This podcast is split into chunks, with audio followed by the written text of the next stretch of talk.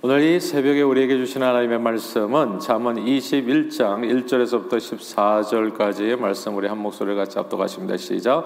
왕의 마음이 여호와의 손에 있음이 마치 본물과 같아서 그가 임으로 인도하시니라. 사람의 행위가 자기 보기에는 모두 정직하여도 여호와는 마음을 감찰하시느니라. 공의와 정의를 행하는 것은 제사 드리는 것보다 여호와께서 기쁘게 여기시느니라. 눈이 높은 것과 마음이 교만한 것과 악인이 형통한 것은 다 죄니라. 부지런한 자의 경영은 풍부함에 이를 것이나 조급한 자는 궁핍함에 이를 따름이니라. 속이는 말로 재물을 모으는 것은 죽음을 구하는 것이라 곧 불려다니는 안개니라. 악인의 강포는 자기를 소멸하나니 이는 정의를 행하기 싫어함이니라. 죄를 크게 범한 자의 길은 심히 구부러지고 깨끗한 자의 길은 고든이라. 다투는 여인과 함께 큰 집에서 사는 것보다 움막에서 사는 것이 나으니라. 악인의 마음은 남의 재앙을 원하나니 그 이웃도 그 앞에서 은혜를 입지 못하느니라. 거만한 교만한 자가 벌을 받으면 어리석은 자도 지혜를 얻겠고 지혜로운 자가 교훈을 받으면 지식이 더하리라. 의로우신 자는 악인의 집을 감찰하시고 악인을 환란에 던지시느니라. 귀를 막고 가난한 자가 부르짖는 소리를 듣지 아니하면 자기가 부르짖을 때에도 들을 자가 없으리라. 은밀한 선물은 노를 쉬게 하고 품 안의 뇌물은 맹렬한 분을 그치게 하느니라. 아멘.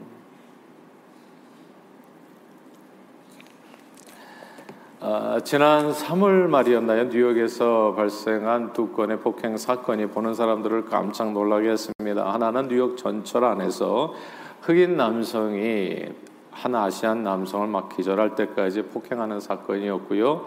그리고 다른 하나는 뉴욕 맨하탄 한복판에서 한 건장한 흑인 남성이 또 맞은편에서 걸어오던 65세 아시안 여성을 폭행하는 일이었습니다. 피해자는 영문도 모른 채 무방비로 이제 걷어차이고 이제 발에 밟혔습니다. 심각한 부상을 입어서 인근 병원으로 곧 옮겨지게 되어졌지요. 아, 참 이렇게 보는 이 마음을 참 힘들게 했던 이런 사건들이었는데 팬데믹 속에서 이제 아시안에 대한 인종 혐오 범죄 아, 그런 유형들이 이제 몇 가지 있었던 겁니다. 아, 그리고 계속 그 이후로도 이런 비슷한 유형의 이제 폭행 사건들이 미국 내에서 많이 일어나서 이제 어, 우리 우리들의 마음을 굉장히 우려하게 했는데. 아, 근데 그 지난 3월 말에 있었던 그 두 폭행 사건에서 우리에게 더욱더 그 충격으로 다가왔던 이유가 있어요. 그것은 이제 주변 사람들이 보는 사람들이 적지 않았는데도 불구하고 아무도 말리는 사람이 없었다. 이게 더 어, 고통스러운 일이죠, 사실. 지하철에도 그 옆에 많은 사람들이 있었어요. 그 사진까지 찍은 사람도 있었어요. 그렇죠? 네. 그 동영상까지. 근데 한 사람이 초크를 당해서 기절하는 순간까지도 나서는 사람이 없었다는 거. 맨하탄에서는 한 아주 그냥 작고 연약하게 보이는 한 나이 많으신 65세니까요. 아, 그 여성이 비참하게 맞고 쓰러져 있는데도 불구하고 바로 앞에 건물 경비원은 오히려 문을 닫고 그 폭행 현장으로부터 돌아서고 있는 것이 이제 CCTV에 이제 나온 거죠. 아, 이제 이런 부분들이 참 힘들게 하는 건데 아마도 그 경비원이나 지하철 손님들은 다른 사람이 폭행당하는 일이 내일이 아니다 이렇게 생각한다 싶어요. 괜히 다른 사람 어려운 일을 당하는데 간섭하다가 내가 어떤 봉변을 당할 수 있을지도 모르고 그래서 아마 외면하는 것이 상책이라고 여겼을 겁니다. 그러나 공경에 처한 사람을 돕지 않으면 후에 내가 공경에 처하게 되어질 때 도움을 받지 못할 수 있습니다. 꼭 기억해야 될 게 있어요. 다음엔 내 차례입니다. 오늘 본문 얘기예요. 다 함께 21장 아, 13절 같이 한번 읽어볼까요? 21장 13절입니다. 시작. 귀를 막고 가난한 자가 부르짖는 소리를 듣지 아니하면 자기가 부르짖을 때에도 들을 자가 없으리라. 아멘. 여기서 불행을 당한 자가 부르짖을 때 귀를 막고 외면하면 자기가 부르짖을 때에도 들을 자가 없다. 이제 다 외면하게 된다. 이 말씀을 주목할 필요가 있습니다. 이 말씀은 그냥 간단하게 다른 말로 표현하면 우리가 불행을 당한 자를 외면하면 그 다음엔 내 차례가 된다라는 뜻입니다. 그 다음엔 누구 차례? 내 차례요. 똑같은 일을 네가 당하게 될 것이라. 아, 사실 사람들이 불행을 당한 자를 외면하는 이유가 있죠 분명히 아, 무엇보다도 좀 귀찮기 때문일 수 있어 그렇죠 귀찮죠 어, 괜히 성가시게 내 삶이 좀 복잡하게 될 수 있으니까 그래서 우리 한국에서 이런 경우를 뭐 오지랖이라고 그러잖아요 그렇게 행하다가는 그냥 너 자신의 삶 너나 잘하시지 괜히 남의 일에 간섭하지 말아라. 이 어렸을 때부터 우리가 또 부모님들이 했던 얘기거든요. 남의 일에 간섭하지 말고 괜히 너 손해 나니까 귀찮은 일에 휘말리지 말아라. 이제 이렇게 되는 거잖아요. 괜히 간섭하다가 무슨 화를 당할는지 또 알 수도 없어서 두렵기 때문입니다. 우리는 항상 생각하지요. 남이 당하는 고난은 절대 내게는 오지 않을 거다라고 생각하는 거예요. 그래서 간섭하지 않는 겁니다. 다른 사람의 불행에 눈을 감고 살려고 해요. 그러나 그 불행을 당한 사람을 외면하면 다멘 반드시 내 차례가 됩니다. 그게 성경이에요.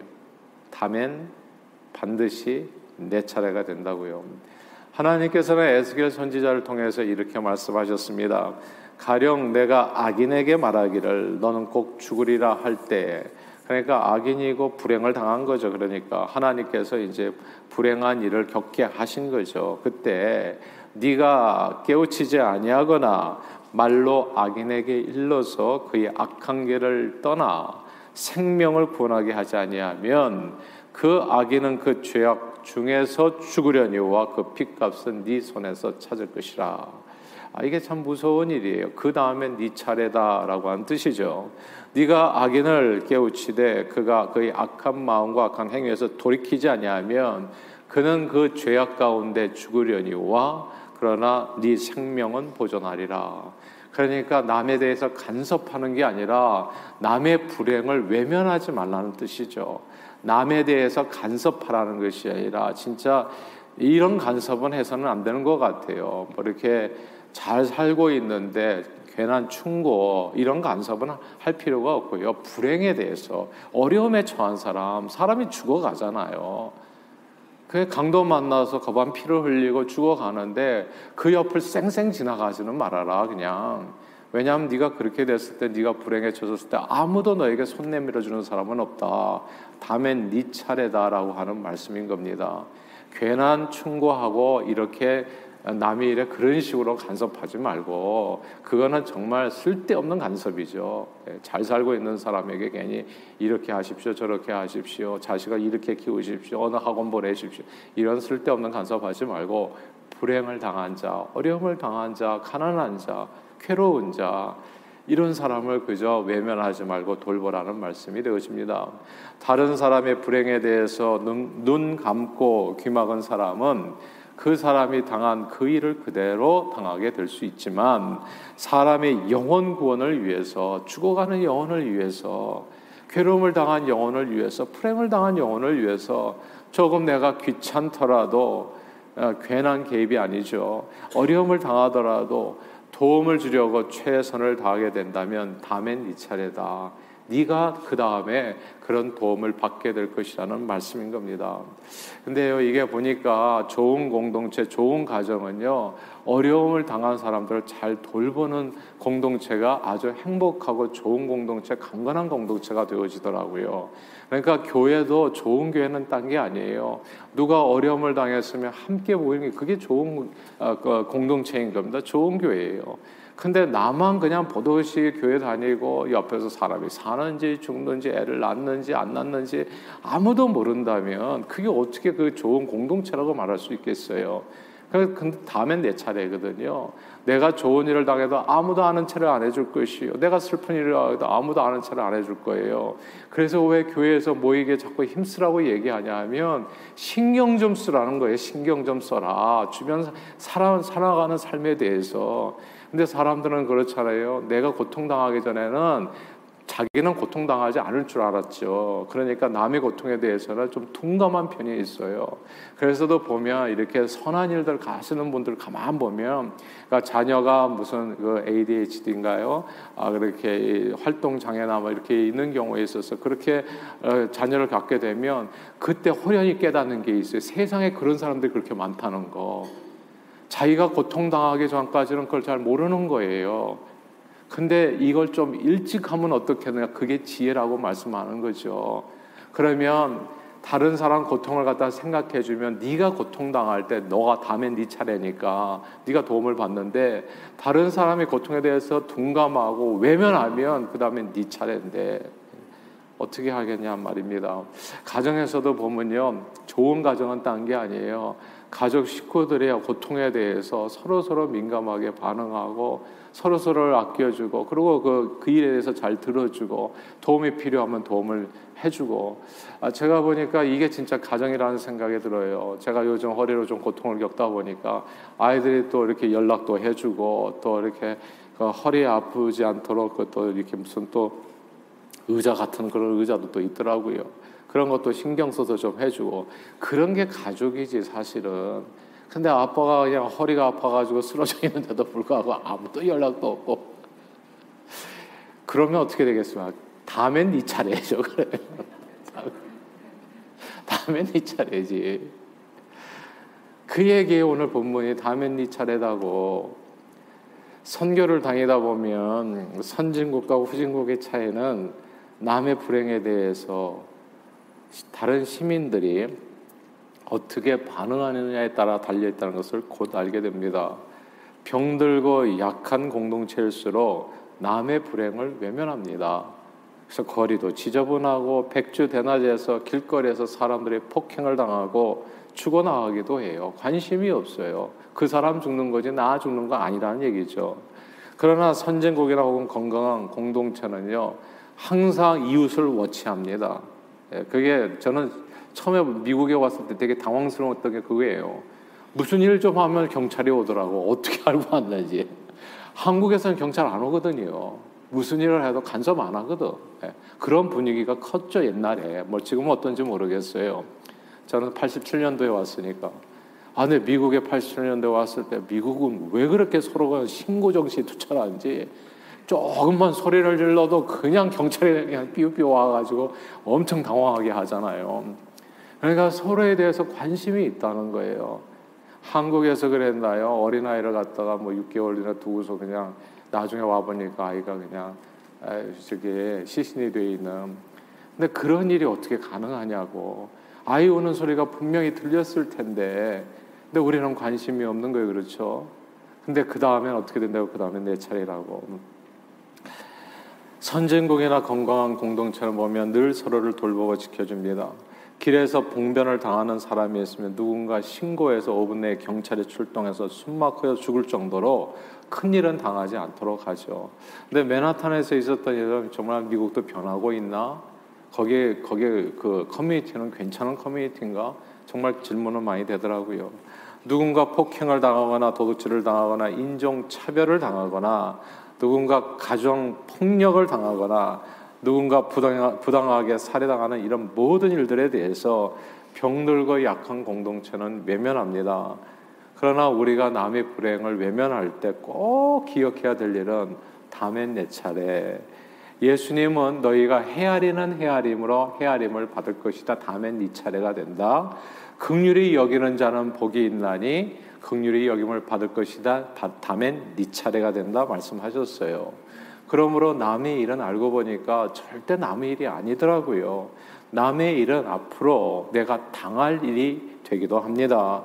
그래서 뉴욕 전철 안에서 폭행을 당할 때 사실 기절한 그 청년이 남이 아니에요. 내 아들인 거죠, 사실. 이렇게 생각해야 사회가 달라지고 좋아지는 겁니다. 어떻게 그럴 수 있냐? 우리 자식이 그랬다면 가만히 있겠냐고 다들. 그러니까 이게 내 딸이고 내 자식 아들이라고 생각하면 진짜 나이 많은 어른들이 남자들이 그 이제 딸들과 딸 같은 아이 여, 여 성을 대상으로 해가지고 못된 짓을 할 수 있겠냐고요. 이게 그러니까 다 나하고 상관이 없다고 하니까 그렇게 못되게 사는 거예요. 근데 다음엔 내 차례가 되어지는 겁니다. 바로 그 일을 내가 앞으로 당할 일이 되어진다고요.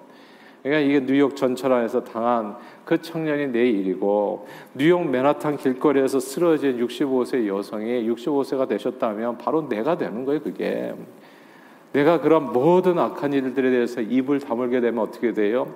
그 피를 하나님께서 내 머리에서 찾는다. 그게 이제 담엔 네 차례다라고 하는 뜻이죠. 미국 최초의 흑인 대통령입니다. 버락 오바마.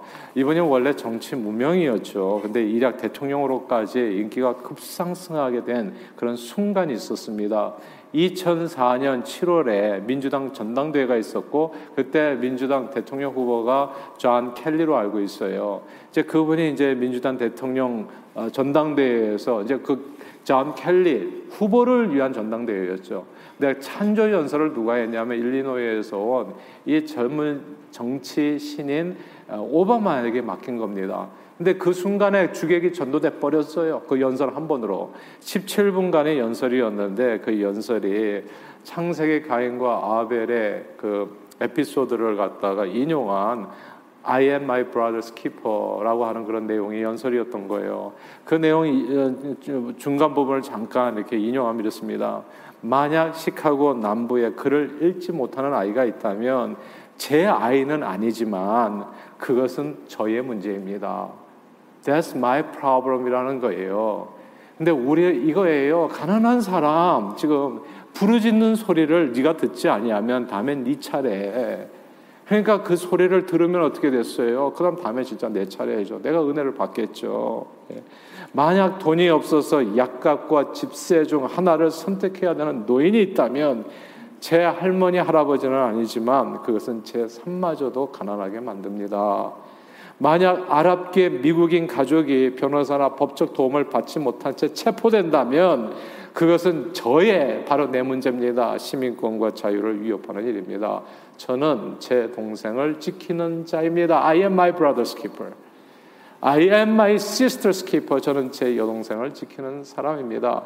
이 근본적 믿음이 바로 이 나라를 지키는 원리이고 각자의 꿈을 추구하면서도 우리를 미국이라는 하나의 가족으로 뭉칠 수 있게 해주는 바로 그 힘입니다. 이렇게 연설해 가지고 뒤집은 거예요. 그거 어떻게 됐습니까? 오바마가 대통령이 됐잖아요. 4년 후에 2008년에 버락 오바마 대통령은 이 연설 가운데서 정말 가난한 자의 부르짖음, 어린아이, 그리고 노인, 그리고 이민자들 요, 즘 오바마 케어에 들어간 사람이 3천만 뭐 명이 넘었다고 하죠. 엄청 들고 있어요. 워크하고 있는 거예요. 그렇게 괴로운 사람, 힘든 사람들이 있는 거예요, 미국 내에. 예. 그러니까 그 사람들의 문제를 내 문제로 생각한 누군가가 있었기 때문에 이 나라가 좋아지는 거죠. 저는 저와 여러분들이 I am my brother's keeper, 다면 내 차례다. 이 사실을 오늘 마음에 품고 그렇게 삶을 들여서 헌신하여 쓰임 받기를 주님의 이름으로 축원합니다. 그래서 다음엔 내 차례 이걸 꼭 기억하셔서 예수님 말씀하셨잖아요. 우리가 이웃을 어떻게 대하든지 다음엔 내 차례. 예수님의 말씀 누구든지 대접을 받고자 하는 대로 어떻게 해요? 남을 대접하라고. 오늘 우리에게 주신 기회입니다. 오늘 살아가실 때 다음엔 내 차례라는 것을 꼭 기억하십시다. 다음엔 내 차례. 야 이게 다음엔 내 차례가 내가 생각해 보니까 또 우리가 예전에 고려장이라고 하는 게 있었잖아요. 고려장. 그래서 참 이 자식이 부모님을 갖다 이렇게 산으로 모셨는데 아 그냥 손주가 그냥 그걸 또 가지고 오는 거예요. 지게를 가지고. 그러니까 아빠가 묻는 거죠. 야, 이거 왜 이렇게 이, 이거 지게를 갖다 가져오냐 그랬더니 다면 아빠 차례잖아요. 다면 아빠 차례 아닙니까? 다음에 내 차례예요. 오늘 말씀을 기억하십시다. 귀를 막고 가난한 자가 부르짖는 소리를 듣지 아니하면 자기가 부르짖을 때에도 들을 자가 없으리라. 누구든지 남에게 대접을 받고자 하는 대로 남을 대접하셔서 좀 성가시고 힘들고 어려우실 거예요. 그러나 그때 다면 내 차례라는 것을 기억하세요. 그래서 내가 누군가에게 나도 누, 어떻게 알겠습니까? 내 인생. 예. 나도 똑같은 어, 어려움을 당하게 되지 고통을 당하게 될런지 그때 하나님 나를 불쌍히 여겨주세요. 제가 이 말씀만 드리고 마치는데요. 불행을 당한 사람을 볼 때마다 제가 항상 기도하는 게 있어요. 우리가 우리에게 죄 지은 자를 용서해 준 것처럼 우리 죄를 용서해 달라는 기도를 항상 인용하는데 주기도문을 하나님 내가 저를 불쌍히 여기는 거 오늘 보시고 나도 역시나 언젠가 그런 일을 당하게 될 수 있습니다. 그때 저를 불쌍히 여겨 주세요, 주님. 이렇게 기도하고 용서합니다. 그러니까 나도 실수하고 잘못할 때가 있잖아요. 하나님께서 절대 용서 못할. 그러니까 그런 순간들을 생각, 다음엔 내 차례니까. 하나님 내가 지금 여기서 베푸는 이거 힘을 다해서 하고 있는데 하나님 나를 불쌍히 여겨주시고 다음엔 내 차례가 되어졌을 때 내게 긍휼을 베풀어 주세요. 내게 은혜를 주옵소서. 이제 그러면은 할 수 있더라고요 보니까. 다음엔 내 차례라는 것을 꼭 기억하시고 오늘 말씀을 실천하셔서 풍성한 생명의 열매를 언제나 거두시는 저 여러분들이 다 되시기를 주님 이름으로 축원합니다. 기도하겠습니다. 사랑하는 주님 고맙고 감사합니다. 하나님 오늘 말씀을 통해서 인생을 사는 지혜에 대해서 말씀해 주셨, 주셨습니다. 다음엔 내 차례라는 거, 내 차례. 그래서 내가 오늘 극률이 여기 어떤 씨앗을 뿌리냐에 따라서 극률이 여기는 자는 복이 있나니 극률이 여김을 받을 것이미로 그 다음에 내가 얻을 축복이 무엇인지를 알게 해주심을 감사합니다. 오늘 말씀을 마음에 품고 항상 선한 일을 베품에 있어서 아낌이 없게 해주심으로 다음엔 내 차례가 되어졌을 때 하나님께 극률하심과 은혜와 그리고 축복을 누리는 저희 모두가 되도록 오늘도 붙들어 인도해 주옵소서 예수 그리스도 이름으로 기도하옵나이다. 아멘.